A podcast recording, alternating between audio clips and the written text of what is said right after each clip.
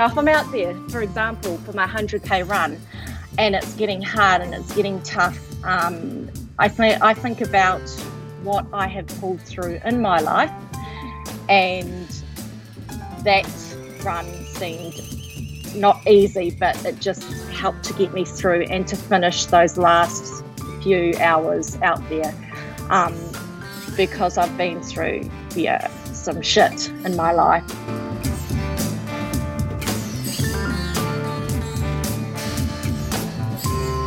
Kia ora, everyone. That was Marie Leith. I'm Matt Raymond, I'm Eugene Bingham. and this is Dirt Church Radio. Interesting conversations with interesting runners.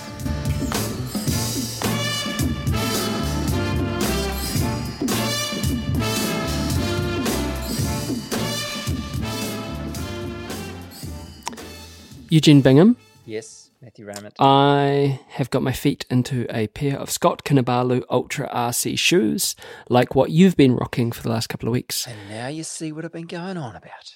They're amazing. Yeah. They are just amazing. This is Scott's new, uh, basically, I guess, lighter weight, less gnarly orientated trail shoe. Um, great comfort, Mm. great cushioning, got a rock plate in it, plenty grippy. Just honestly, one of the most comfortable shoes I've ever worn straight out the box. And uh, very, very excited about them. I was a bit surprised when you told me they had a rock plate. thought- Yeah, I know. Coming from Grant, I thought they'd have a punk plate. Ah, there you go. Ah. We've got he's got he likes both types of music, Oh, punk okay. and rock. Okay. But look, go go to scottrunning.nz and check out the Scott Kinabalu Ultra RC shoe. Um, just fantastic. Thanks a lot, Grant. Right. If you use the code DCR2020 on to be able to get 15 months of VIP membership for Wild Things for the price of 12 and they What's they that website? they chip in to help us. Well, I was just going to tell you about some of the deals that you get Okay, for go for it. for you know like because it's just as well as being in that elite group of VIPs, you get heaps of access to things like the Trails in Motion film tour in Wanaka. You can get Right. a uh, you can get uh, a chance to win two free tickets if you're a VIP Yes, what member. else? Uh, you can get a hundred bucks off run with Frosty on a brilliant Ben Lomond adventure. Oh right, Yeah, that I'd- sounds cool. yeah. That yeah, sounds I'd cool. like to run with Anna Frost. Yeah. What else? Ben Lomond. Heaps of stuff. And that's the thing. You get to be part of this cool community by and yeah, you can, Wild you can- Things is a real. It's Yeah. a real community hub. Yeah. It is. And- It certainly is. So if you go to uh, wildthings dot we always mess this up, frankly. It is wildthings.club and the code is DCR2020. You get 15 months VIP membership for the price of 12. Why wouldn't you? Why wouldn't you? So I was on the phone with Rocky from Further Faster, and he said to me, and this is a true story, no artistic license, that we should change our jingle. And then Jules, I know, Jules, his wife, shouted at him loud enough that I heard her uh, on the other end of the phone that he should shut his mouth and that the jingle's awesome and people love it. I'm Team Jules. But yeah, I'm Team Jules as well. So if you and and but Rocky does know his uh, he doesn't really know his music, but he does know his outdoors gear. And Jules and Rocky own the best independently owned outdoors wear adventure shop in the world in Christchurch. Further Faster, if you go to furtherfaster.co.nz and check out their amazing range of gear, adventure, their community, the spirit is just incredible. And here is the amazing jingle.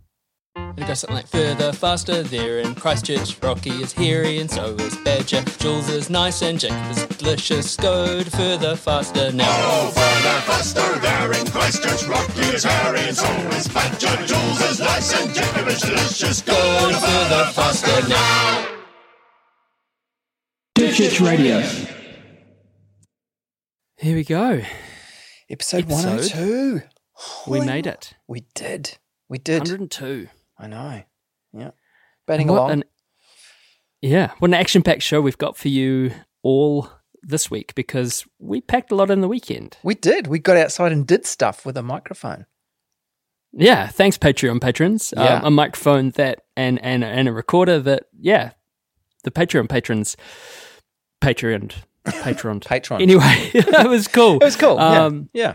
So we got to hang out and run a little bit with the phenomenal Sean Collins, the running beast, on his circumnavigation of Auckland. But and we've got some audio from that. So uh, yeah, it's coming up. Yeah. And so, I mean, your chat with Coach Marie Leith from Go Run Girls, wow. That was such an inspirational chat. I loved it. I, I was Yeah. quite a, I mean, I was gutted to miss out on the conversation, but actually that meant that I got the pleasure of listening to it. And what a chat. Yeah, she's amazing. Um, Marie Leith, I mean, Auckland Auckland runner from Whangaparaoa uh, and uh, coach, and she uh, is has her organisation Go Run Girls, and we've been wanting to get her on the show for ages. She's been wanting to get us on her show for ages, but it's just never really panned out. And after sort of COVID and everything, we we find that you know we've all got some breathing space, and I was on leave. It, it felt rude not to kind of bag an interview with her. So yeah, I'm gutted not to have you there, bro. But it was it was uh, it was really it was a great chat. So Yeah. can't wait to bring that to you all. Yeah, that'd be a good one for people. But we got another good Sunday long run in the bank yesterday. With- Yeah, they're- they're absolutely. up. That's good.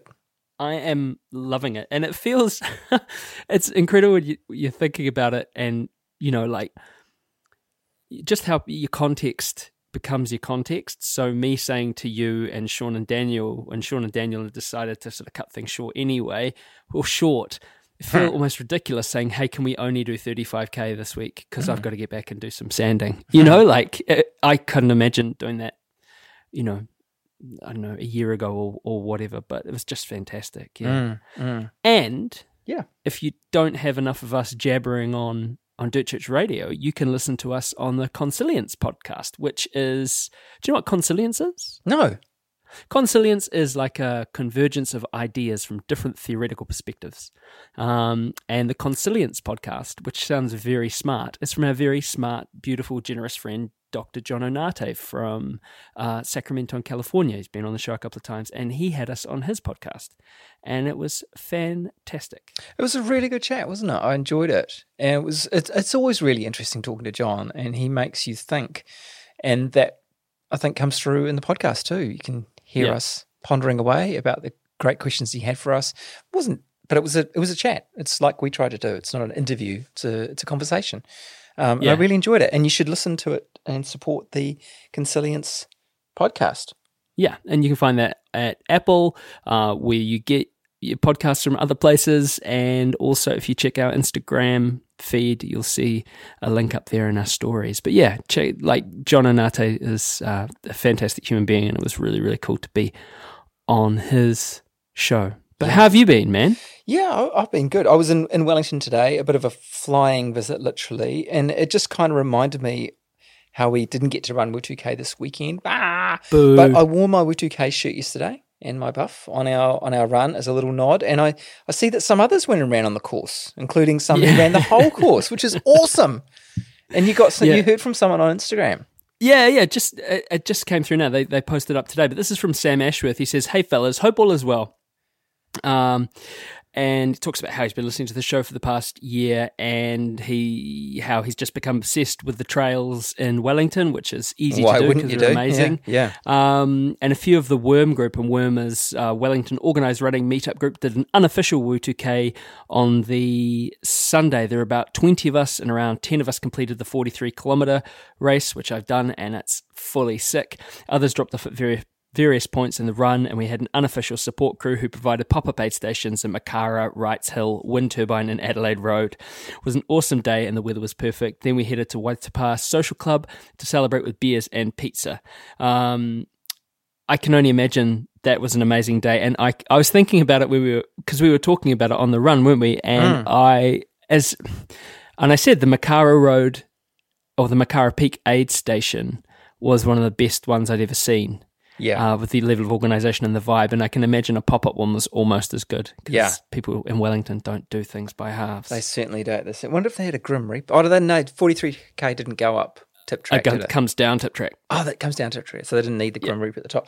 But um, so even some, some, I was going to say even some, but that sounds wrong. But some Aucklanders went down as well. Jenny Hurst did a bit of a crew I saw as well, and Yeah. so it was. It's fantastic that people got down to Wellington anyway. And from what I hear from being down there today, the weather was cracking today, and people said the the weekend was good as well. So awesome, good stuff, people. And Can't uh, wait to crack into it next year. for sure, Genuinely for sure. excited. Yeah, yeah, yeah. How, how have you been, man?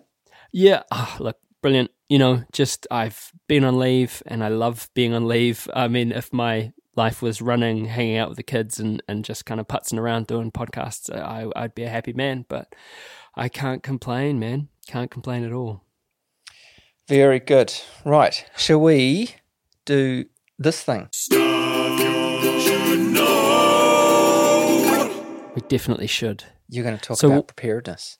preparedness yeah and, and we've banged on a lot about this um, and i think in trail and ultra marathon running it is something that we talk about a lot and on sunday you know listening to you and sean talk about the places all over the world that you've run uh, that are pre- you know perhaps out of the way like you you know vanuatu afghanistan you know God knows where else, Ice Age Trail in the States. Um, it's something that you India. really can. Sean had run in, In- India. India, that's right Yeah. s- something that you really consider is is, is your safety. But it, what happened to me on Sunday, or what I became involved in, really does kind of highlight that no matter how far you're going or how close to home you think you are, you need to be prepared. I went out on Saturday afternoon. I was doing uh, what's called the Browns Road Trig Loop in Riverhead. It's about a 12 kilometer run. I was about 6k in and I passed three young people just ostensibly in the middle of nowhere walking they're all in town clothes, no gear, cell phone, and just kind of heading away from anywhere where there'd be people. I thought, gosh, that's a bit strange. I passed them. And then, you know, a couple of hundred meters down the road, saw, and I'm blind as a bat without my glasses, saw this kind of uh, high vis blob, which very soon, as I got closer, became a woman on an e bike, sort of crouched over this young man who was in a great deal of distress. I sort of pulled over and said, "Look, you know what's going on, and can I help?" And and she said yes. He said no. I decided I would take her kind of, um, you know, take her sort of ad- word on it, and, and bent down to check on what's happened. This young man, he was twenty years old, had come out into the forest to do a thirty-three kilometer hike. Um, started at six in the morning. By the time I got to him, it was like four in the afternoon, and he'd had nothing to eat all day but a tin of baked beans and uh, he had no, you know, by that point he was sort of slumped over on the corner of the trail. He probably he was he was hypoglycemic. He was starting to get really really cold. His friends hadn't, you know, his friend that he was with, they they had they had warm clothes, but they hadn't put it on, and um, they had no proper food with them. Like they had no. Um, they, I said, you know, you need to start eating something. If you got anything small, if you got anything sugary, if you got anything, anything that you can have, um, and by the way, you need to put all your clothes on right now because the sun's starting to go down. It's getting colder, and you're expending energy. And um, they had a tin of another tin of baked beans, and and horrifyingly a tin of um, canned corn, which they proceeded to open, and this young man to shakily start to drink his canned corn out of the can, which even now turns my stomach somewhat. but I just, I, I just had the, you know, I said to him, sort of, what are you up to? And he was training to run. He he had a goal to run a certain amount of kilometers in three days. Absolutely achievable goal. Fit young man, but just he was in real trouble, you know, and and it, and it meant that I stayed with him for a while. The woman on the e-bike had to sort of race back up the hill to get her husband on the quad bike, you know, she was a local to come, and it just really emphasized to me that thing is if you're going to go out into any forest, be it you know doesn't matter where it is, if you're going to go out for a number of hours and do stuff, you need to be prepared Mm. with food and warm clothing and a basic idea of what you're going to do if things go south. Because if I hadn't have been there and the woman hadn't been there, I don't know what really would have happened. Mm. And tell someone where you're going. Tell Yeah, someone when you're back. That's right. Yeah. Yeah, that's right. You don't have to be far from home to get in trouble, do you? Not at- not at all. Mm. And um, you know, like I, I talk about it. Oh, haha, I've I've been lost in Riverhead Forest, and I absolutely have. And I think about it and go, oh, I was a bit of an idiot that day, you know. So Mm. it's it's pure luck rather than any sort of experience that I sort of managed to find my way back. But yeah, sorry to bang on about it. Like, no, no, uh, no, no. It's good, a and that's why you know I always chuck an emergency blanket and um, a first aid kit in my pack when we run, and and sometimes I feel like an idiot doing that, but that's that's exactly why, isn't it? You know, what happens if you come across someone like that? What happens if you um, fall over and you know break your ankle or something? Yeah, um, exactly. So it's it's not a great cost, but it just it could save lives, really. Yeah. Yeah, be prepared. Hey, speaking Be about be prepared. prepared, holy moly, Sean Collins, who, did you see that spreadsheet? Uh, look, it was again. I put something up on it on our Instagram feed, and, and you're saying, you know, Matt, where's Sean? And we both had the Garmin tracker, and we both had the uh, spreadsheet, and neither of us could Well, you work needed a out degree in What was going on. spreadsheets done. It was- accountancy. Oh, it was it was a thing of beauty. Let's face it. I was Yeah. probably too in awe of it, really, to to get my head around it. That was the problem. It was amazing. So yeah, Sean Collins, the running beast. So if anyone missed it, he was aiming to run around the Auckland Isthmus, 320 kilometres from Mount Eden, and right around the whole urban housing area of the city. And you know, one of the really special things was he he welcomed other runners to join in too. Absolutely, and sort of he he invited people specific to the area, didn't he? Yeah, So you know, he ran through your hood, Yep. and um, well, close to my help- hood, to be fair. Clo- yeah, Yeah, close he- to your hood, but yeah. uh, I could, I was sort of one hood over, but definitely decided to uh, throw my perfumed hanky into the ring and get in with him. So Yeah. yeah, So on Friday night, we headed up to Greenhithe Bridge, which connects the north shore of Auckland to the to the west to catch up with them. And we, we did just that, and we waited in the car for him. Uh, we- Yeah, well, in fact, we took a bit of a drive beforehand to see where they were, and they were going faster than what we expected. So we sort of suddenly came across them and tried not to run them over. Um, well, and actually, no. What we did is we drove around the roundabout really fast, uh, Yeah. yelling at the window, Hurling abuse. uh, hurling abuse at him, good natured abuse, because we know Sean. But the people. I have to apologise to some of the people who uh, that's true, were, actually. were running, and one, and one, I didn't think person, of that. No, one person actually said, you know, I, I do listen to your podcast and I sort of have quite a sanitized uh, I, idea about you. And the first impression I get is you hooning around a roundabout with your middle finger out the window, shouting abuse. So, I Yeah. didn't even think about that. Oh my goodness. Anyway, so then I we, we went back and we waited in the car for him, and these were our initial impressions just before he arrived. Hey Matt, are you ready to run with the running beast? I am. I'm more ready than I've ever been in my life, I think. Uh, are we going to use poles? I mean, you know, it's an urban run, but you know, Yeah, no, you want to look the part. I've got four liters of fluid, poles, 2,000 calories. Um, Spring energy. Yep, spring energy. I'm ready to go. Uh, he looks. We just went down the road and uh, yelled abuse out the window at him, and uh, there was a bunch of them, so we backed off a little bit. But he looked incredibly fresh. Did Sean? Yeah, they all did, but especially Sean. He, yeah, just looked composed and and fresh. And I'm looking at the window here, thinking, "Is this him?" But no, it's not. But um, yeah, he looked really remarkably well. He's going to be here any second, so we should get out and do our warm up routine. Um, are you going to do the calisthenics? Are you going to lead them? Yeah. Thanks. So, uh, you never did do the calisthenics, man. I'm bit No, I never did. But I was. Well, you didn't really get the poles out either. So, No, I didn't get the poles out because I, I, I I've, I've, I've not got a lot of experience with them, and I felt that as as we were, and not to not to belittle it because it's a dis, you know, we were only doing 11k with him, and he at this point, you know, he had a group with him and Tom had been running for 70k by the time they Mm. had us, and he had a group with him. Oh, Tatsudo had run for 70k with them and a bunch of other people running between sort of 20 and 30 40k so my nerves were certainly going you know I- Mm, yeah. well, also nervous was was trying to make sure that we actually connect with them. I was really nervous about that. Like looking at the tracker, looking at the planned route, making sure that we were in the right place, and then we decided to actually go down the road and find them didn't we? And it was a few nervous moments, but you know, we we did we eventually found him, and um, we we had that odd moment with that guy that stopped. Yeah, so this random guy just we we were running down to meet him. This guy in a Subaru Legacy just stops in the middle of the road, and we're like, "Oh, this must be someone connected to the run." he rolls down the window. I sort of went up to him, was like, "Oh, hey, mate," and he goes, "Oh, are you the two guys running around Auckland?" to which it would have been nice to say, "Yes, yes, that's us." You know, get a selfie or whatever. But we said, "No, no," but we, we we're running to meet him. And it's just a random random man on said I saw him on the news and tell him I said, you know, good good good effort, good good job. So people were really kind of behind him. Yeah, and it was it was. I mean, apparently that happened all weekend long.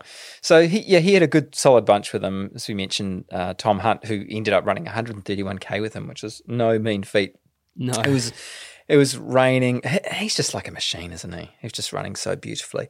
Yeah. Um, but it, it was raining. It was dark, and and they were about a quarter of the way through it, or less, less than a quarter of the way through it. But there was a job to be done, and so off we went. And, and Sean was chirpy, remarkably easily moving, and although he did mention that he had a bit of a tender Achilles, which yeah, you know, came back to haunt him a little bit. But we ran with him to his next aid station, and then this is the other thing we should talk about because it wasn't just Sean and and the other runners that was out there. There was a whole support crew, and you know the the crew captain, the chief, the number one supporter was was Madeline and Yeah. and their daughters. Um, yeah, what an incredible crew to have, and and there was a there was a night crew as well. I think it was Sean Nicholson yeah. um, in, incredible stuff. So so we rolled into that aid station. You could smell the sausages cooking, couldn't That's you? Before right. you got the, there, the camper van in the yeah, in the West Coast uh, or the West Harbour Baptist Church car park. that's right.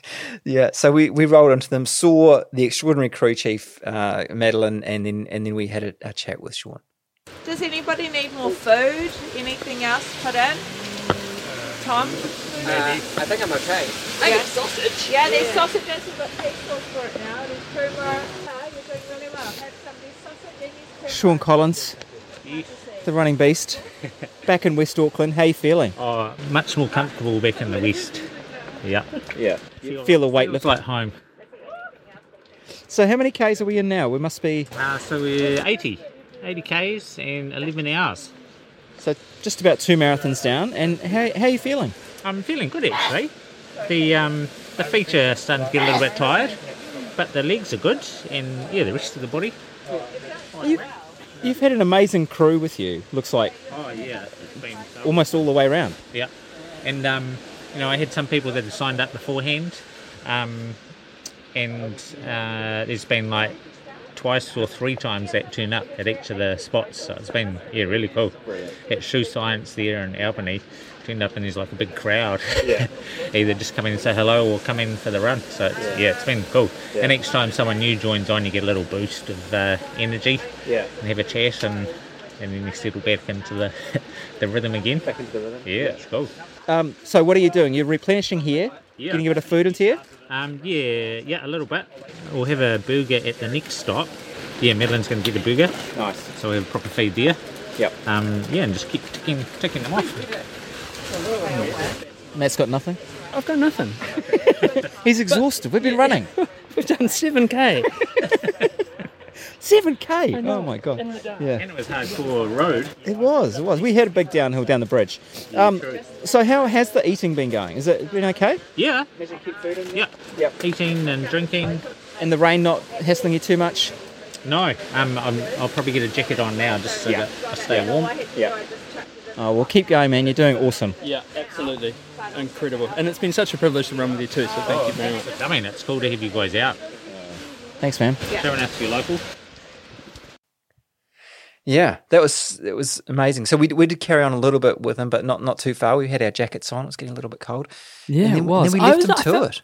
I felt really wistful. I Yeah. did. I, I I wish that we'd sort of organised, or certainly, you know, when they they headed up Don Buck Road and then into Swanson and up into the hills of West Auckland, that just really captivated me. Just Yeah. yeah, what what an adventure. Yeah, yeah.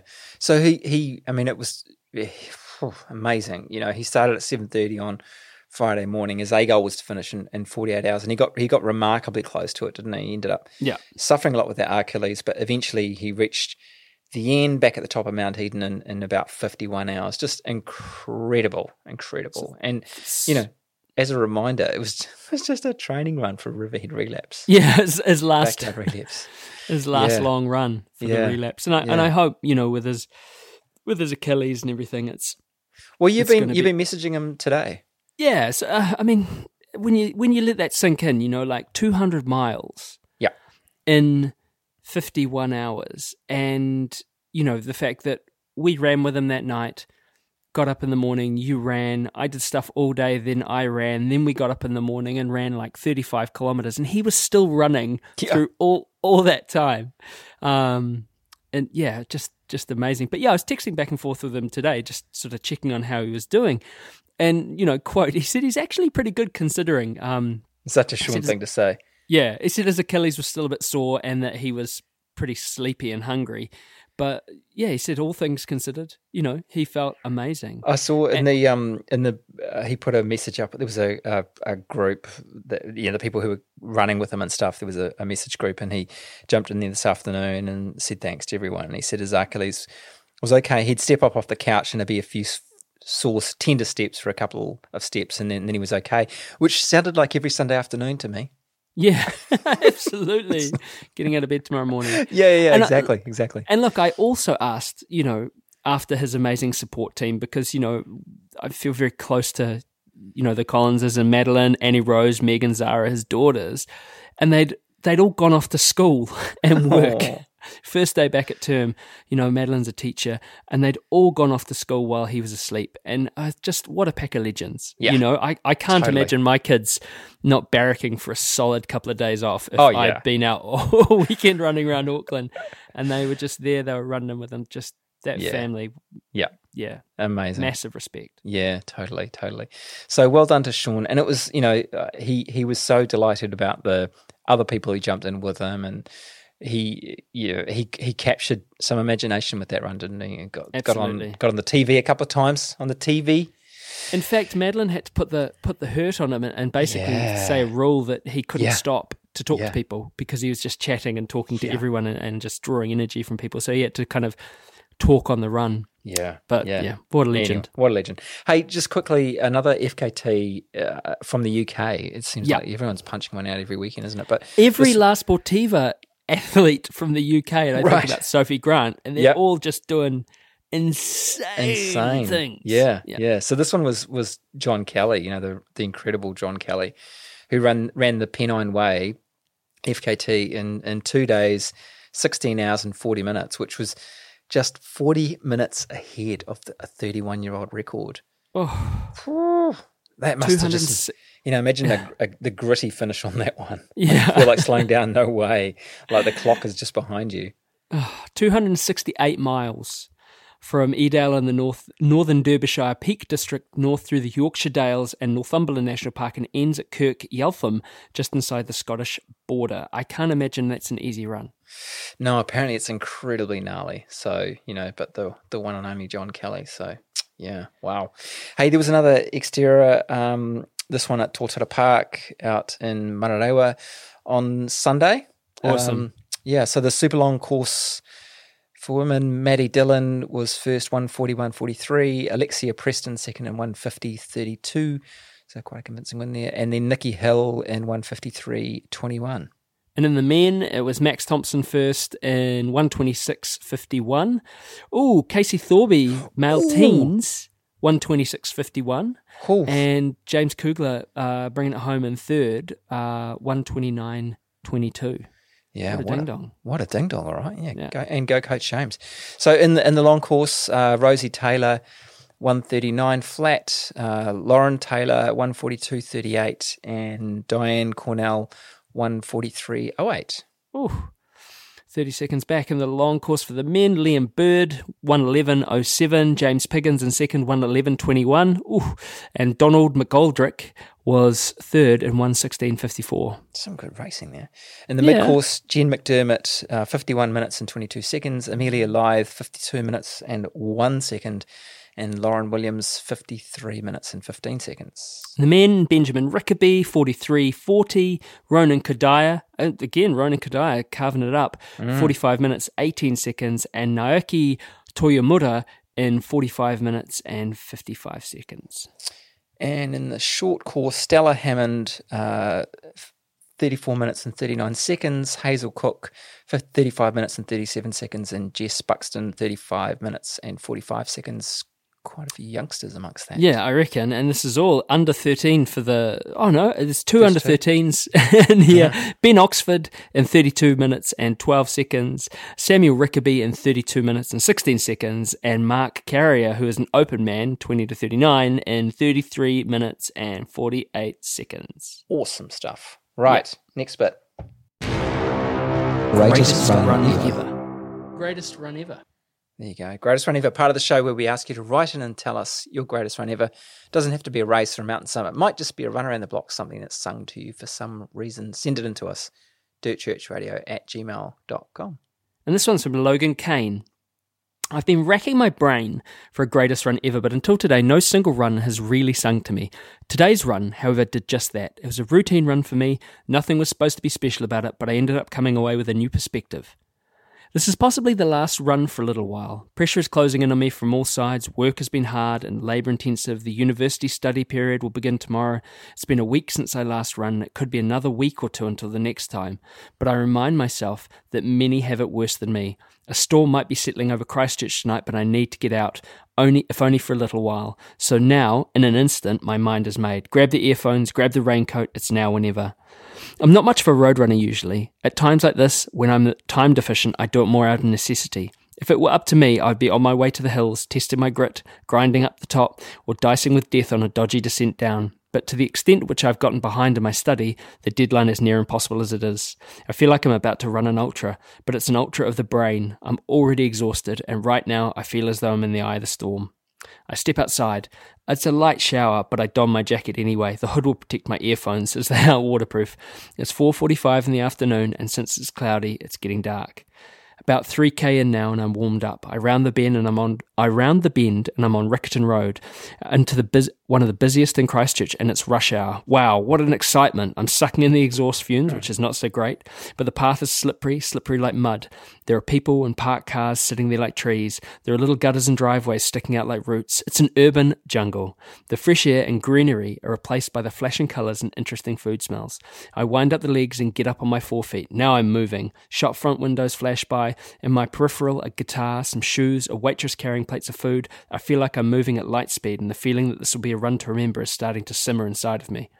6k in and the commotion has given way to a dark and empty suburban street. Everyone has retreated inside after a long day at work and to escape the weather. They say running can be a tale of two halves the things on the outside and the things within you. The things outside are diminished, nothing to see here, but I have my music. Since my early teens, I've had the same favourite song. It's called Alien, written by an Aussie band hardly anyone knows, named Dead Letter Circus. I used to play bass, and to this day, it's still been my favourite bass line, but but that aside, what I love the most is that it's a slow build up that never fails to pull me in and transport my mind to another place. Today, that place feels like a rainforest, somewhere far away. The song, the song slowly builds, and then the bridge hits. An explosion of emotion. I hit the ga- gas and launch into a sprint. Puddles splash beneath my feet, and I feel entirely within myself. The song ends, and another starts. Pink Floyd's Another Brick in the Wall, Part 2. I button off for a bit, but it's a song that makes me feel emboldened, so I keep the pace high. This time, I imagine I'm in the desert, racing towards the sunset. Then another great song by another lesser known band, To Be Alive by Brother and Bones. This song is much lighter and uplifting, so it pulls me out of this weird state and back down the dark streets, streets of Christchurch. I can start to feel the burn now, but screw it, this is freedom. The feeling that this will be the greatest run ever is starting to simmer inside of me. 9k in, one to go. I pass the university and around the next bend I know my street will come into view. I look at the sky and it seems the clouds are getting darker. I feel a sense of dread. Oh well, I think. Time to face the music, and for the last time, I up the pace, faster and faster. By the time I'm on my, by the time I'm on my street, it's an all-out sprint to the end. I stop at the letterbox, and endorphins rush my brain. Yep, this is my greatest run ever. This run was just what I needed. It gave me hope. As I sit here writing this, I wonder if the next if the storm will come, but I know that if it does, my home will stand up to it. Yes, the next couple of weeks will be hard, but so have been the last couple. In fact, the last couple of months have been hard for the entire world, but I remain optimistic and I think we can stand up to that too. Wow. Damn, son. That was amazing. I'm going to listen to that song after Yeah. this podcast. Yeah, absolutely. Dead. Letter, Cir- Dead Letter Circus. Yeah. And To Be Alive by Brother and Bones. Yeah, amazing. Wow. I'm, I must admit, I'm not a big Pink Floyd fan, but There you go. There you go. There you go. Can't you might listen to it differently, Logan. That's I hope you. Uh, I hope you didn't use this greatest run ever as a distraction from your study. Yeah. Like, I hope you got your study done too. But Yeah. thank you for doing that. That was incredible, and I went along for the ride. It was great. Yeah, that was amazing. Thank you. Thank you very much. Right. On to our interview for today, uh, Coach Marie Leith of Go Run Girls. And it's fair to say that Marie, ca- Marie came to running uh, from a place of great sadness. Um, six years ago, after the birth of her daughter, and through years of trying for her, um, unfortunately, Marie went through having two stillborn babies and a daughter who passed away at six weeks old. Um, after this time, you know, due to the years of grief and devastation that the losses had, she'd gained weight and she said that she lost herself in the process. She wanted to turn her life around and she knew the only way was to do it was to find something that shifted her mental state and shifted a bit of the weight. You know, she says that she, she'd gained and she wanted to do something extreme and she found out that that was running. She taught herself to run from lamppost to lamppost. Um, having never run before in her life, and from then on, built up to doing a 6k run, and then on to a 60k run, and then the rest is history. So, I talked to a woman who's a personal trainer, running coach, event reviewer, interviewer, Pilates instructors, event owner and manager, a blogger, a mother, a wife, an ultra runner, and an entrepreneur. She's a very, very impressive human being. Um, She's turned her blogging about her running journey into Go Run Girls, a collective which helps women and a few men find their strength, community, and inspiration through running and each other. And this was a beautiful conversation with Marie Leith. Church Radio. All right, on the line, I have Coach Marie Leith from Go Run Girls. Kia ora, Marie. How are you doing? Hello, I'm good, thank you. So excited to be here. Oh, a bit nervous, but You've got, I mean, you please don't be nervous. Um, we've wanted to have you on the show for such a long time, and I'm sorry it's taken such a long time to sort of uh, get around to it. But you know, we really appreciate having you on. I just wanted to ask you, you know, how have things been for you over the last, I guess, few months in lockdown? How have you been coping with that? wow. Um, yeah, well, I have I have three children, uh, so uh, my life changed. Um, as in, you know, being at home and doing the homeschooling, and you know, just the whole dynamics of what happened. Um, my husband was still going to work, so um, that was good and scary at the same time. But yeah, it just, uh, I think for me, it was a good opportunity to uh, get an extra case, like quite a few people experienced. Um, you know, training went up. Uh, also, food and baking went up as well. Um, and yeah, no, it was good. And looking back now, I uh, really appreciated the time. And um, I ended up doing a whole lot of workout videos uh, over lockdown so that I committed to four weeks of doing these little uh, workouts in my garage for um, the Go Run Girls community. And um, that went really well. It kept me accountable and helped a whole bunch of others out too. So, no, it was great. And then I topped it off by doing a um, homemade lockdown hundy, which was, uh, yeah, 100 Ks. Um, it was 100 1K loops around my house. Oh wow! So, yes. How did Um, I that was go? training at the. It it was it was very um, mentally, physically tough. I mean, I was training for the South Island Ultra, uh, which is 100 k's, and I had been training for it for you know the normal uh, five to six months. I just uh, come off doing uh, Taupo 74. So I thought, yes, great time to do it. Trip for the family because we live up in Whangaparaoa in Auckland. And lockdown came, um, and I just thought I didn't want to waste my training. I had a perfect opportunity to do it at home. Uh, and and to do it while the kids were inside and safe, and um, they also did a few laps with me but just yeah, mentally going round and round and round the same loop. Um, it wasn't on trail. we live in uh, a concrete um, residential area, So it was quite different to what I had imagined, and uh, with the whole um, the pounding of your legs on pavement versus the soft landing of the trails. Right, right. So yes, Was it hard? tough. Yeah, that sounds. Um, I my block is one kilometer as well. I've also also often. I don't know if fantasized is the right word, but thought I'd like to do 100 laps. But w- was that hard sort of going past your house so many times? I guess the opportunity to stop would present itself every sort of six or seven minutes. Oh, absolutely. And at the start, I uh, made the most of it and I would stop and I would go in, get a drink or, um, you know, have something to eat, that type of thing. Um, so I had quite a few breaks at the start until probably the 50, 60K mark. And all I wanted to start doing was getting big blocks of um, the Ks done, uh, not just stopping every few laps. I needed to go out there and smash five loops um, before I got a break. So, and and just you're right, the uh, opportunity of the uh, the couch calling me. um, many times, you know, I'd go to use the toilet, and you know, the bedroom's right there. Um, and I hadn't told anyone that I was doing it. I didn't want that pressure right. And so I could have easily have have just pulled out. But um, I think you know once you get past that, there's a certain mark, and for me it was you know once I passed the 60k, there's no stopping. Um, and I did get a bit of an injury uh, at that point where uh, my right foot, I have an extra bone I've found out in that foot that got completely irritated by the uh, concrete and um, that just it was flaring up and i couldn't run up or down the hill. Uh, we've got a small small hill on that 1k loop. Um, so just had to change the course um, so that it kept it flat um, so that i could finish. But you know you do these things you go into um, that mode where you just need to get it done no matter what.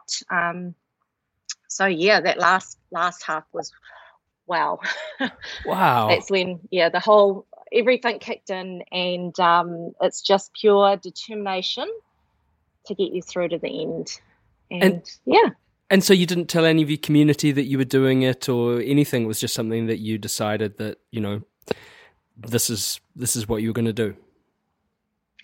absolutely i'm a little bit like that um, sometimes i like to just uh, go away and do things um, and then enjoy the uh, the buzz at the end of it and um, tell people about that uh, i think from where i come from i never I was never a track runner. I never competed in events. You know, I was never at that competitive level.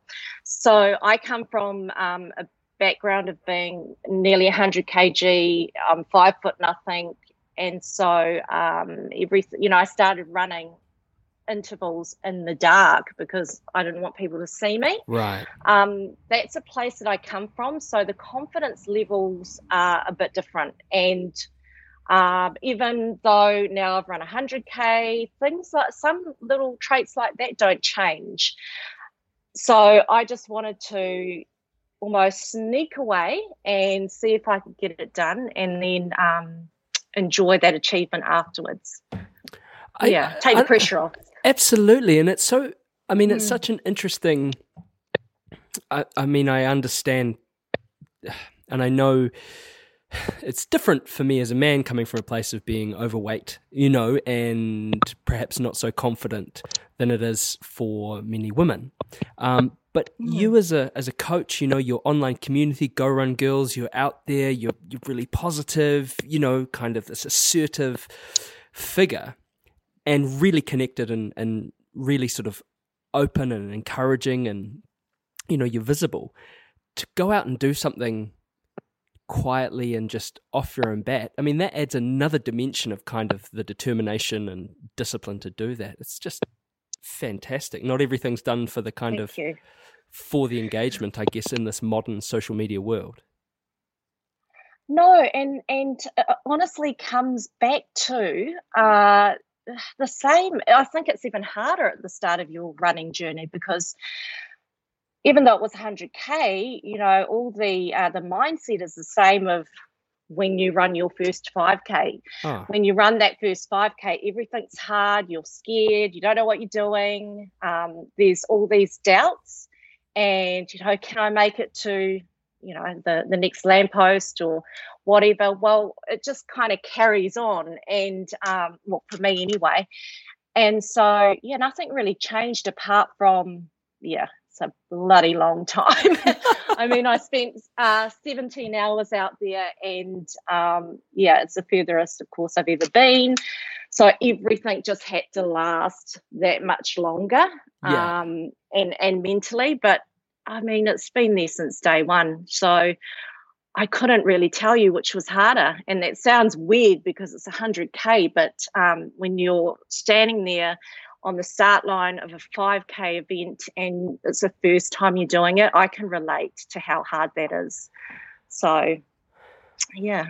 Let's talk. I mean, you you're so right, and I think that one of the traps that we fall into, and I know that on Dirt Church Radio, you know, one of the things that we're trying to be very clear about is is we do talk about primarily trail running and primarily ultra marathon running. However, that's not a uh, to diminish. You know, the, the distance doesn't equal probity.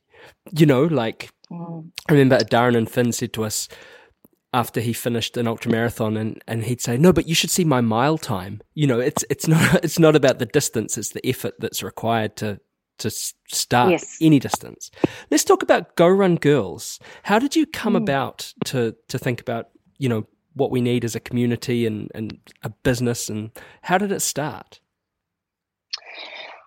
Well, I come from a, a place of being keeping things really real, and I think that just sums up Go Run Girls. Um, so three years ago, I started to, you know, I'd been through my journey of weight loss. Um, previous to that, why I was so big is that I had gained a lot of weight. We, uh, me and my husband Stefan, um, had unfortunately had two stillborn babies and a um, little daughter Katie, who was uh, um, a neonatal death. So she passed away at six weeks old. Um, so, in a nutshell, that is our Wow. uh, that is yeah where our hearts sit and where we were uh, um, ten years ago. Through that, I then put on a lot of weight and was mentally in a bad space. Running then became my tool to get through and process some of what I was going through. It wasn't a fixer, it um, but it, it did. It was therapy to um, look after my mental health. Sure. So I started to, yep, interval run. Um, and like I said, run in the dark, run on the beach where people couldn't see me. Um, I didn't know what I was doing. I taught myself how to do it. Um, and then, of course, went into event running, you know, naturally progressed from there, met some pretty cool runners who inspired me, which is really important. Um, and then, uh, you know, I did a whole bunch of half marathons and, and then the full marathons. And then one day I thought, stuff that I'm going to train for my first ultra marathon, which was the Taniwha, um, which is a 60, it was a 60k event. That was my first ultra marathon as well. Ah, okay, cool. so, um, yeah, I, I, uh, yeah, I did the training for that. Probably could have trained a little bit more, but isn't that the, the normal story? we all could have done that. Yeah. Um, yeah. And when I was going through that whole training for the event, I decided that I would record what I was doing um, because Facebook Live was a thing. And um, I thought I'd record my training to see if anyone else was interested and if I could share some wisdom through what I was doing. But Right. coming from a real, you know, um, beginner level into ultra marathon, uh, mother of three. Um, I think I just turned 40, you know, you just uh, full time work, all that kind of thing went into it because it's it's not so much about the training, it's always about everything else in your life. Um, and yeah, started recording, called it uh, uh, Go Run Girls. And before I knew it, it was like a week, and I had um, a thousand people following me. Um, and so I just kept doing the videos, uh, found a, a love for interviewing uh, people So I one of my first interviews was Lisa Tamati, Mm. and I was just blown away by having her on as a guest. Um, and then it, it, yeah, it just naturally grew from there, and I've got this wonderful community of women, and we've got some men on there that um, go from you know the lamppost running right through to ultra running, from road running through to trail running. Um, you know, only walk on the weekends, only run on the weekends, and it really is um, has grown into something beautiful at, to the point where I do have uh, running coffee groups uh, around New Zealand. I think I've got 12 groups now and a couple in Aussie. Uh, um, and we also coach. So I have a coaching platform. Uh, I've just brought on Fiona Hayvice as one of our coaches. So wow, um, that's exciting. that's Um, exciting. Yeah. I, I'm so stoked to have her on board and just to have that diversity because, you know, different coaches are going to work for different people. I think, though, the majority, well, I know that the majority of women, women who are under my wing for coaching are very much the uh, beginner to intermediate level runners. So, you know, staying within what I know as well.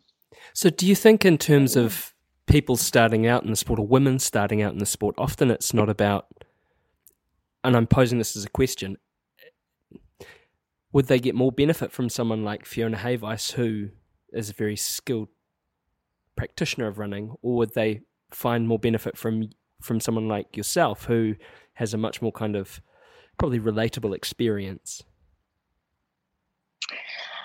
Uh, oh, that's a hard one.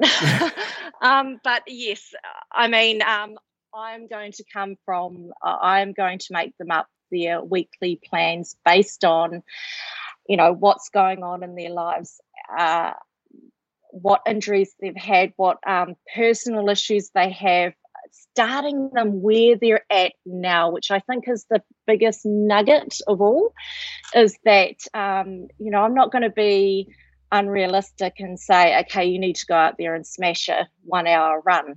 Um, because it's just not going to happen for those beginner level uh, girls. Right. So um, I have, you know, and that's not to say Fiona's also come from a, a place that has been as non-competitive, if you like. Mm. Um, but for me, you know, I've trained as a personal trainer, um, Pilates instructor, and then uh, running coach.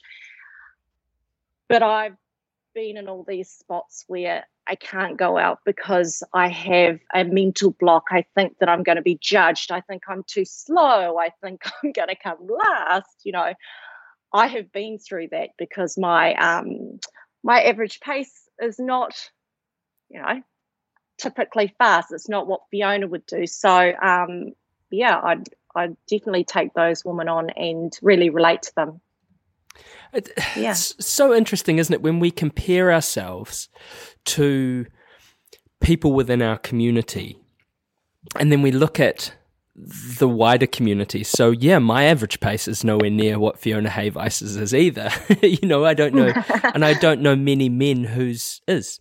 Um, however, when we work within these little, we live within these little communities, we're always sort of comparing ourselves unfavorably isn't it to you know i could i could uh, i could never run as fast as you know uh you know tom hunt or nick johnson or anyone like that. Um but when you look at it in the wider sense i think we almost need to go a bit easy on ourselves sometimes hey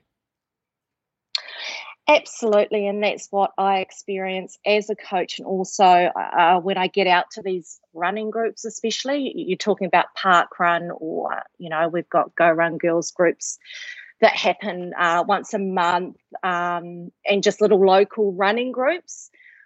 You know, uh, I see it all the time where, um, especially women, won't come because they're too afraid of, you know, being slow Mm. and they're going to hold everyone up.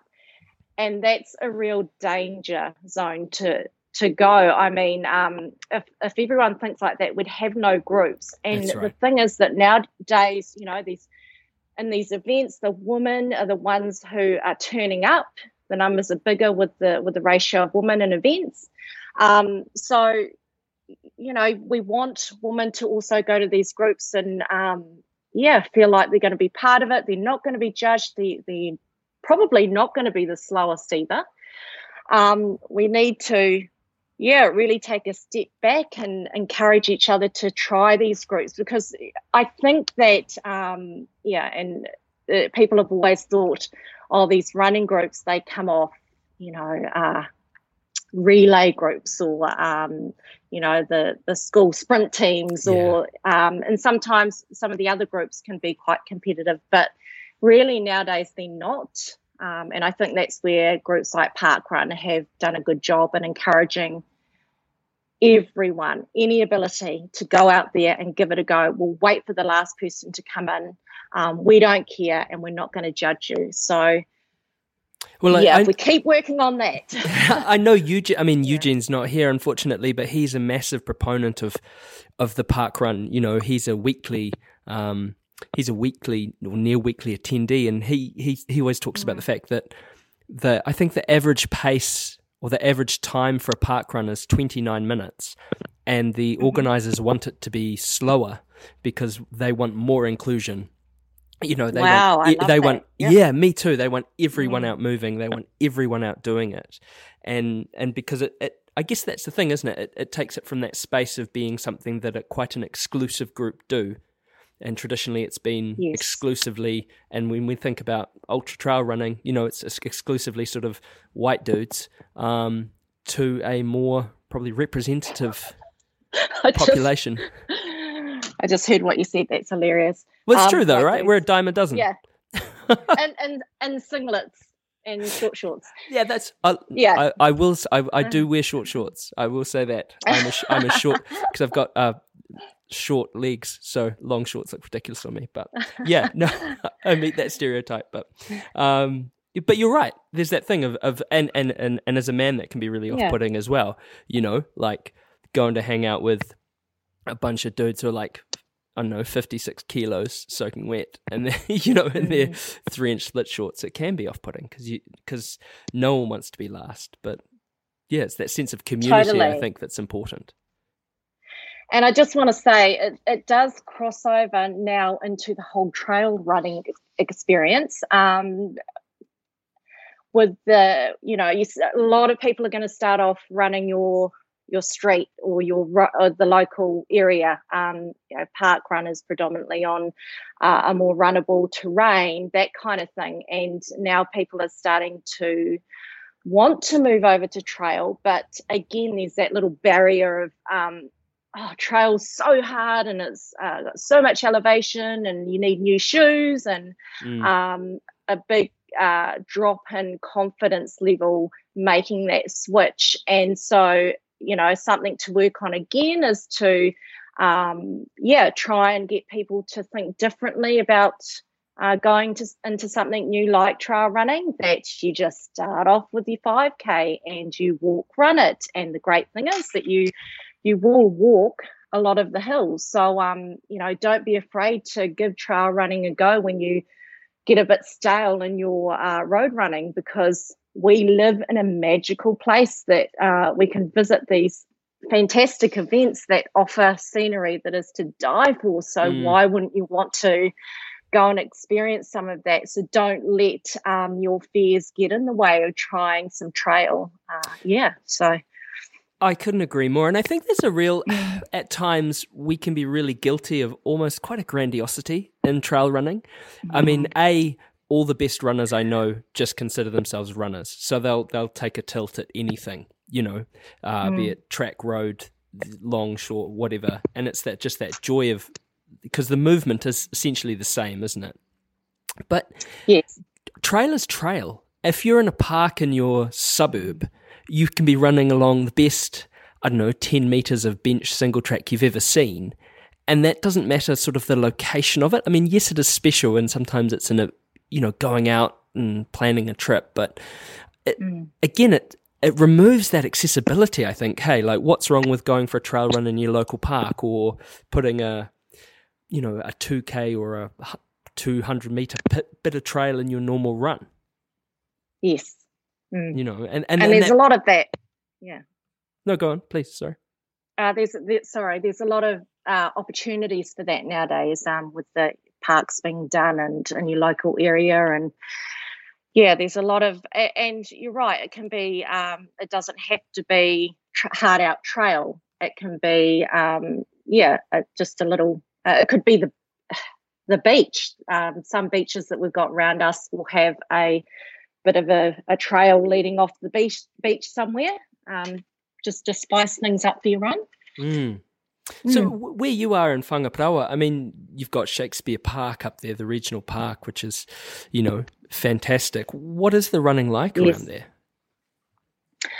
Um, so yes, we've got the uh, Shakespeare, which is one of our local trail uh, running areas. If you need a bit of a hit of trail, we're up there. Um, it is it is harder trail, uh, just because it's at the end of the peninsula and the way that it's made. Um, but absolutely stunning and a great opportunity for uh, my husband and I to go out there and um, get some training. As you know, it's harder to get on the trails with a kauri dieback. Um, and then we've got also uh, Puhoi and Wenderholm, another couple of options up around us. So, but realistically, if and I think this uh, accounts for a lot of people, uh, trail runners in New Zealand. It is quite hard to get out and get a decent run in the trails. Um, so if we're doing anything big, then we will try and go out of town or um, over West Auckland, that kind of thing. But you just have to become creative and uh, you have to use the road a lot, to be honest. Um, we live in a very, on the peninsula, it's very hilly. Mm. So, of course, that's all going to add up to um, your training, even though it's not trail as such, it's still got elevation and challenges that come with it. So, yeah, we, we're very fortunate where we live. And and so how do you? I mean, and, and I, it sounds like I know that your husband runs as well, and and it is it's very Yeah. much a part of your lives together, and and your children. How how do they adapt to sort of mum and dad going out running and doing all that sort of stuff? They um, have been, because we started running eight years ago, around about eight years ago, it has been a big part of their lives anyway. We had also had an event called the Get Moving Festival. Um, and so they have grown up actually, you know, helping out at events and um, getting up at 3 a.m. with us and going out with trestle tables and um, you know, water containers and making them stand at a water stop for hours on end with no food and in the pouring rain. So they get it. And uh, yeah, it's all just part of their, their life. And they know that there are going to be seasons where, especially me for Go Run Girls, that um, mum and dad are going to be traveling. But most of the time, we will try and take our um, kids with us. Mm. So we have two younger girls, and so they will come with us. We'll drag them along to like the Taupo Ultra or Blue Lakes, whatever we've got going at the time. They will come, um, and we've just learnt how to make them comfortable and how to bribe them. And um, you know, if mum and dad get out there and they smash an event, then mum and dad are going to be nice appearance. So win-win. Yeah, sure. Yeah. So it's it's very much a part of your your lives at the moment. Uh, you know, it sounds very similar to um to our kids' lives actually. Like it's that sense of it is um it's something that mum and dad do. You know, it's it's it's Yes. it's just interwoven with everything that they that we do. Um, is Go Run Girls a full time uh, endeavor for you at the moment? Um, it's it's starting to turn around. So my whole goal, especially bringing the uh, coaching platform on um, a good year and a half ago, was to because I'm a personal trainer in the day. So I have my clients who I train, uh, and then I have Go Run Girls um, sort of as a part time job off to the side. But there's so many elements to Go Run Girls for me. It's not just the coaching. Um, it is the, uh, the interviews that I do with inspirational runners, um, and it's it's the time I put into uh, making up a post. As you may know, it Oh. can take a lot of time to really. it's the content. It's uh, you know you got to have good, interesting, eye-catching, real uh, content. Um, you can't just slap anything on your page No. and um, hope for a response. You've got to really think about what you're doing. And my following are people who really rely on what's going to come out of my mouth. You know, they're gonna gonna take whatever I say and run with it. Um, so I have to be mindful of that. So it's making posts, it's doing videos, it's um, you know, I work with a lot of events uh, who I need to do content for, that kind of thing. Um, so yeah, all rolled up, I guess. PT and um, Go Run Girls is like a forty-hour week, Wow. but then I, I need to account for, um, for instance, this weekend we have two events on, uh, one on Saturday, one on Sunday. So of course that consumes the the morning. Um, yeah, full on. It is. I mean, um, and it's often these things, isn't it? It's a. I mean, you look at something like Dirt Church Radio, which has started essentially, and not to denigrate it as as a as a hobby, you know, um, that they do. They become sort of all encompassing, and it is this sort of uh, labor of. I mean, I guess for you, very much, it is a labor of love, isn't it? Absolutely, hundred percent. That's how it started.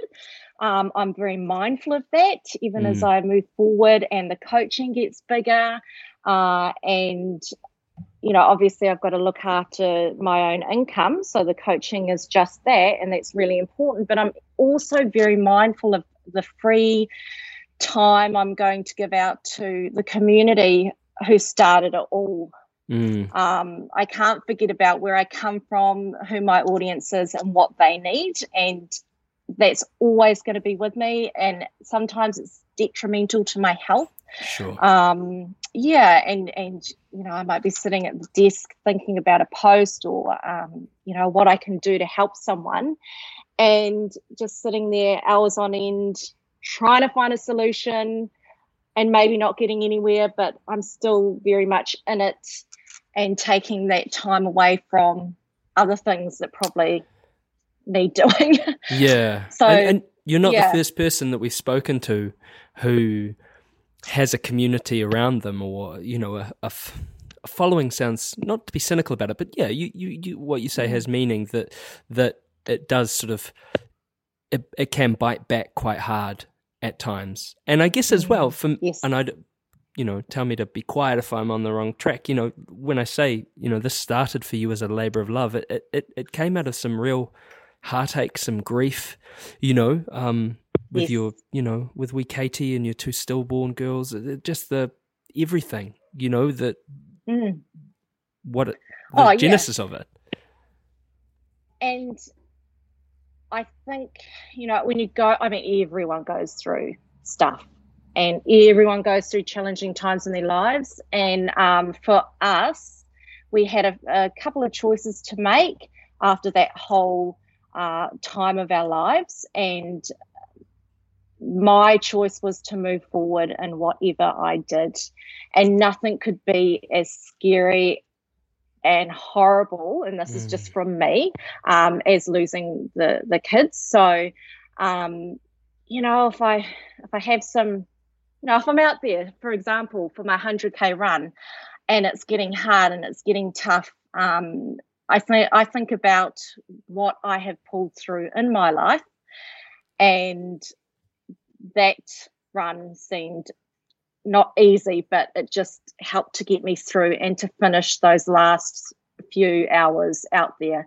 um, because I've been through yeah some shit in my life um, and so in a way it's definitely made me stronger um, mentally going through that and then conquering my goals um, moving forward so Oh, I mean, there's the pain of, and I this is a, a term we use a lot. uh, It's the pain of privilege versus the pain of, you know, heartache, grief, Yes. and and loss. And that, but that does resonate, right? Like you, you can't separate that out sometimes. But you're right. It's this is something that we. What does Eugene say? Our future selves will thank us. You know, like all the all Yes. the all the hard work, all the all the annoyance and pain and sometimes boredom, you know, uh, of what we do is to ultimately make our future selves, our future relationships better. Oh, absolutely. And I'm sure the challenges will keep coming um, in my life.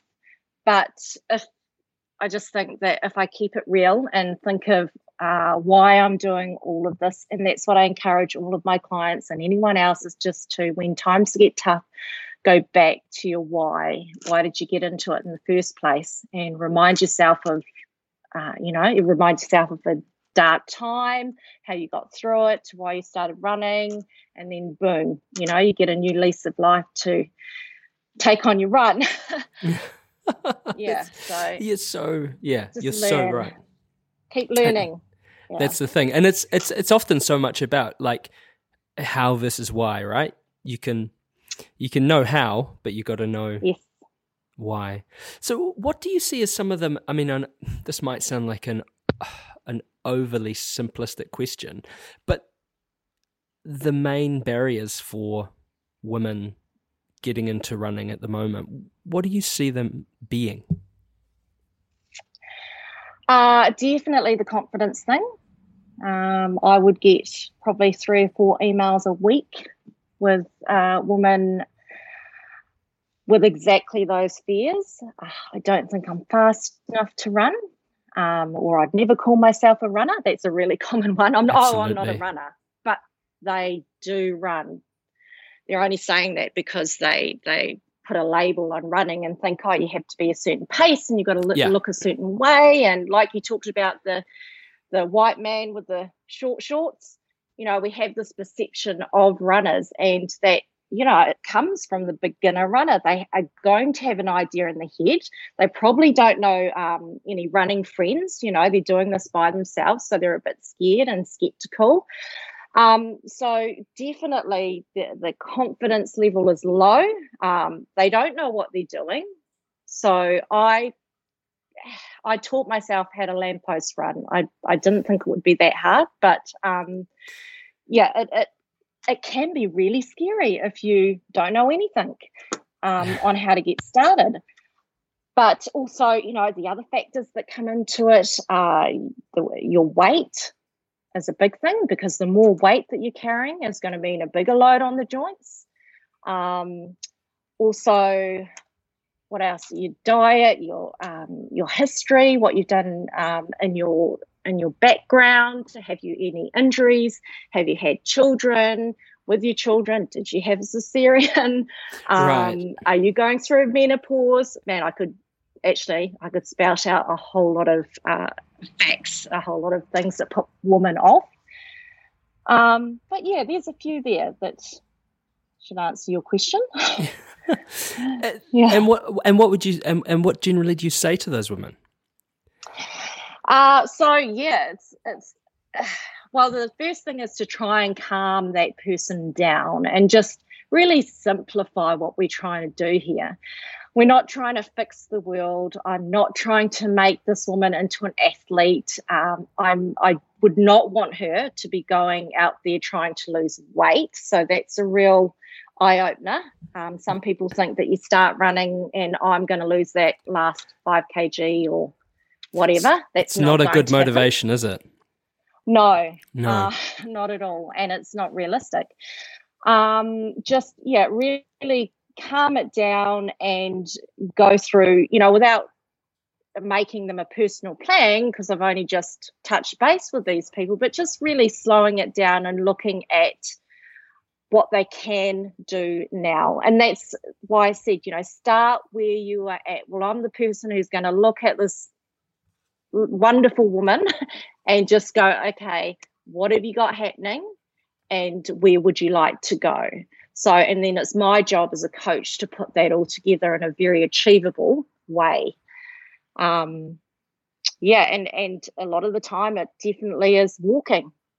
Uh, I'm not going to put a new a newbie into running. That's for sure. They need to start off walking, power walking, um, and then power walking intervals of jogging. And I use the word jogging because I think running again um, terminology that can put women off. Well, Arthur Uh, Lydiard used the word jogging. Yes, wow. Okay. You know, that's Yeah. the thing. He that was that was his gift to the world. You know, like the Yes. popularity of of jogging, and it's not a derisive term. and Sorry, I've interrupted you. Continue. No, no, that's right. I was just going back to what I was uh, talking about. My train of thought was going, but uh, yeah, terminology is super important when you are talking to a beginner because just a simple word like okay you're going to do um, you know a run interval tomorrow a walk run interval can put someone off and they won't get hold of you and they won't try running Right. because it's just uh, it's not where they're at and they don't know it and they're scared of it and they think that you have to be a certain pace and an athlete and be you know a skinny white guy um, so i'm very careful about all of that when i talk to someone who wants to start. Um, but it, also what i mentioned before as well is that it's not it really isn't about the training. And i've learned this over years of coaching people and my pt work and um, coming at it from a mother's point of view is that you know training is a very small part of your week so the focus really needs to then go on everything else that is going to prevent you from getting out the door. And i'm talking sleep.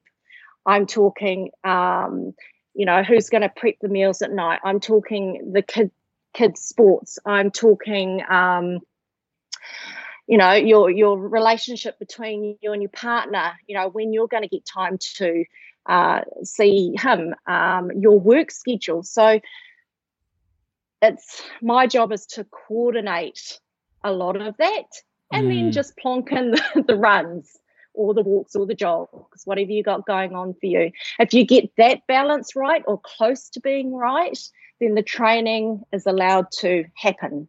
And there's a lot less ways that someone can get out of doing their runs or find excuses that type of thing. Um, that's where i come from with my coaching. And it's almost that reclamation, isn't it, of of the of your client or, or the woman's time, because there is there is that, and I know through my work as a as a mental health nurse, um, you know, when you you'd speak to someone, you'd see someone, and it's well, what do you do? Not selfishly, but what do you pr- prioritize for yourself for your own well being?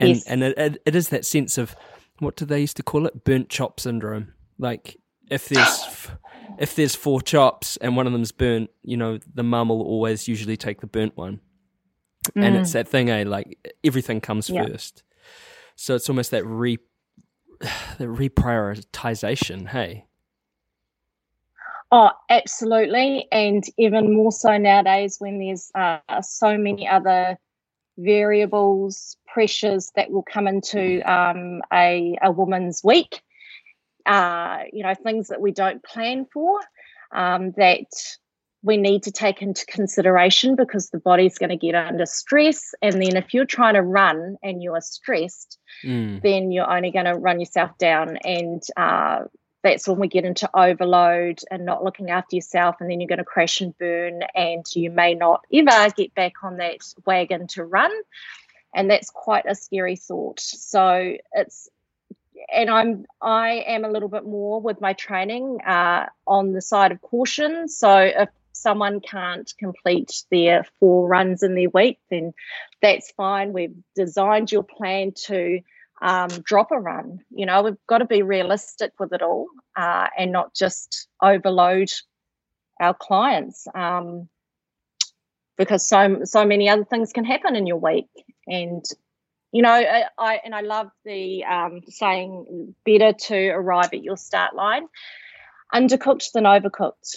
Uh, Oh. I believe in that. Having done both, I as as as all as as uh, as sort of worrying as undercooked felt, overcooked felt much worse. And yeah, it's it's that interesting thing, isn't it? That sort of the. uh, I mean, from my own experience, I remember coming into lockdown with the most consistent sort of 10 to 12 weeks of training I think I've ever had. And then this, my, just everything got skittled and being so worried about it, but then reading an article basically on detraining and saying that you, you you're okay. You know, like that's the the essence of it. You know, like yes, it was it's great to hit all your runs for the week. Yes, you feel great psychologically. Yes, mm. however, on balance,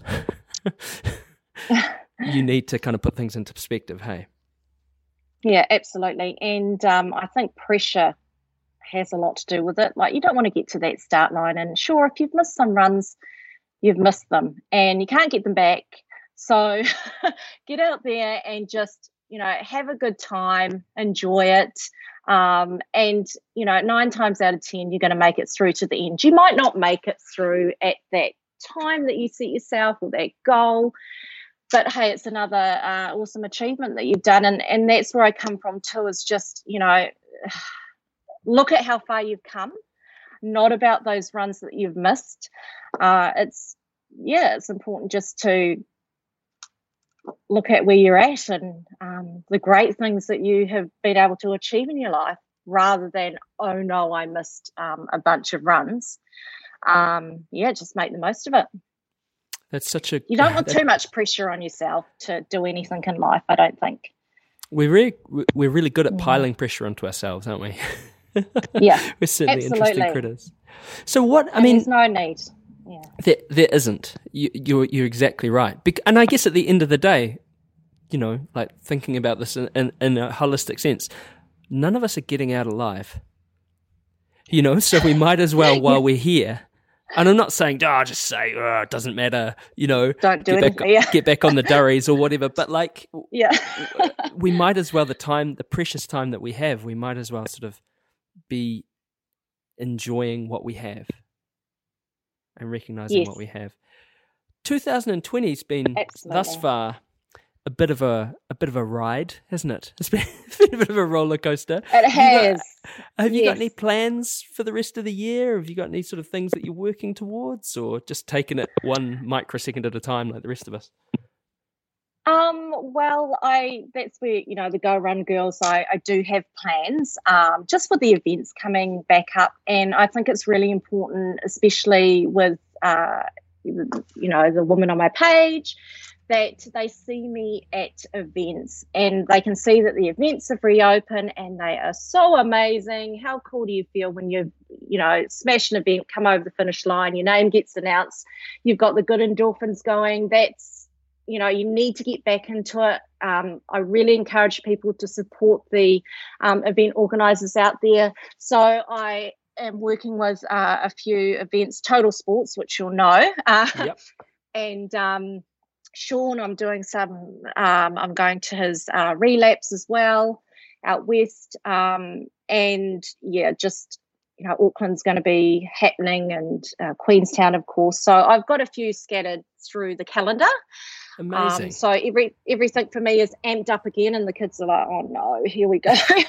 um, so yeah, it's it's back to business for Go Run Girls because that's what I'm all about, and part of it is to be uh, relevant, is to be actually seen at these events, to say hi to people, to answer questions, and help people out if they want to come up and chat about um, starting to run or jog.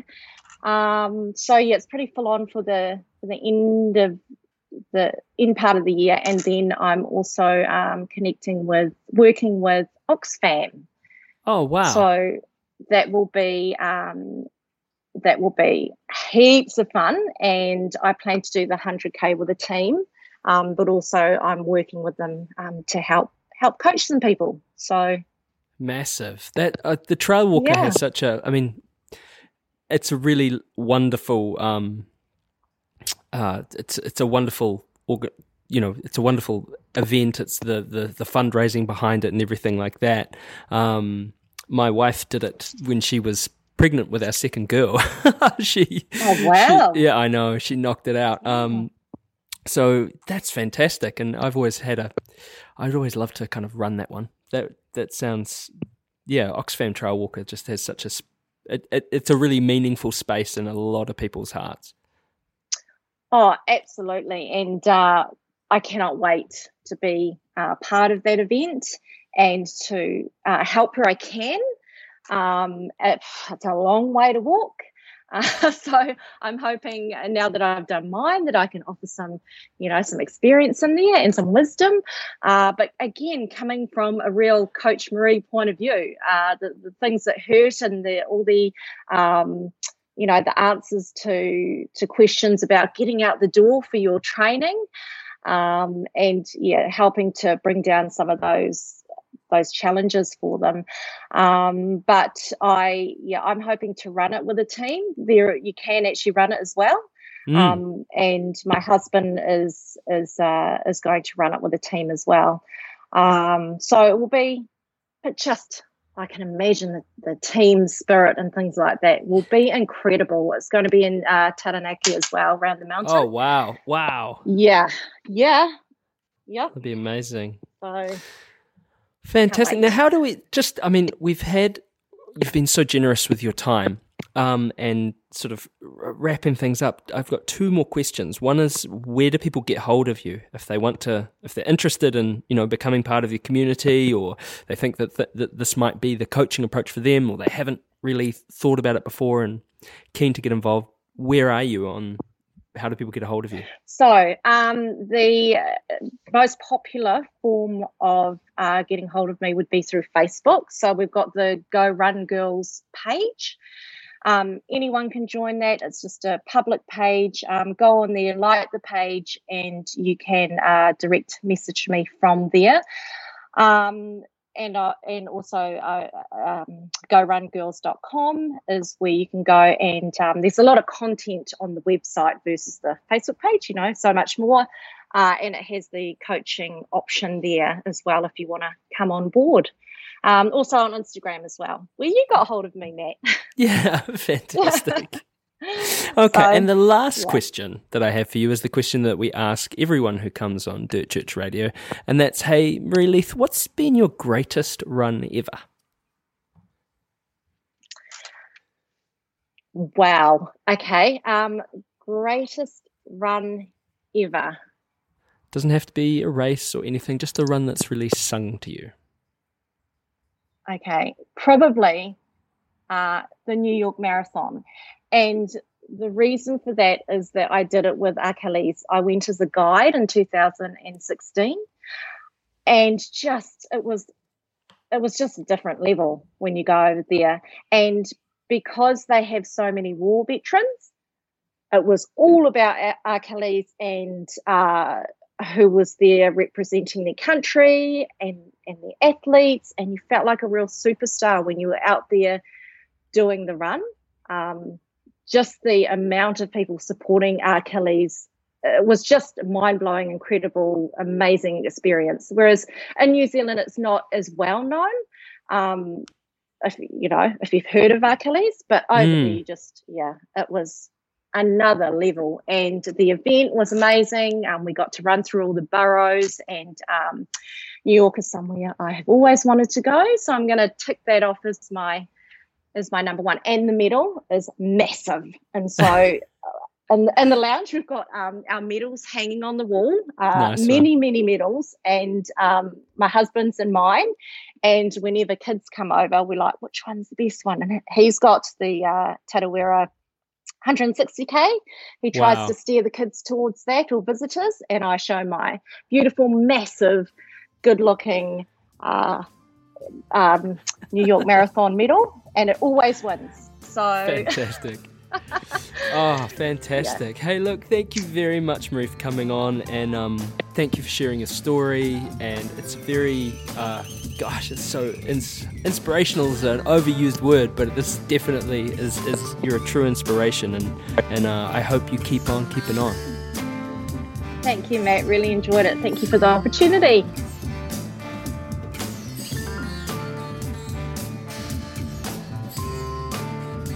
I love that conversation. I was gutted that I missed it, but I was gutted that you missed it too. yeah, but, but I was really pleased you mentioned the parkrun thing for me. I was saying to you as I listened back, parkrun, parkrun, you know, the more inclusion thing. But um, Yep. so I'm, so I'm glad you mentioned that. And more inclusion, yes, please. How cool was that low key lockdown run? Oh, look, I I love it. Like I talk about, you know, we've talked about that thing that I did with my wife, that relay in the forest, and I've always yeah, it really, it was really inspiring. My my block is exactly one kilometer, Yep. and I've always, and I might, I've always wanted to run around it a hundred times, but we'll, I'm not quite there yet. I don't think I have the, the fortitude, but we'll couple see one day. in it too. Absolutely, it does. Yeah. Hey, But look, yeah, thank you for tuning in. We're on social media at Dirt Church Radio and we're on email dirtchurchradio at gmail.com.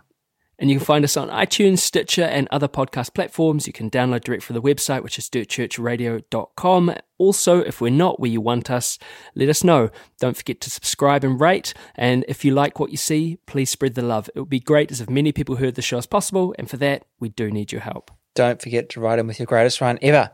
That's right, like them. Logan did. like Logan did. Yeah. Uh, put off your study, just write in your greatest run ever. Who needs Uh, a PhD? Just put it away. Exactly. Just do that. Um, yeah. So that's, you know where to send that. Thanks to our sponsors, Scott Running, Further Faster, Spring Energy, and Ciele. Thank you to our Patreon patrons and our Wild Things. Uh, thank you to our editor, Kieran. And we've got a really great guest lined up for you next week. Hell so yeah. tune in then. Ka kite. Ka kite. Thanks, Rigby.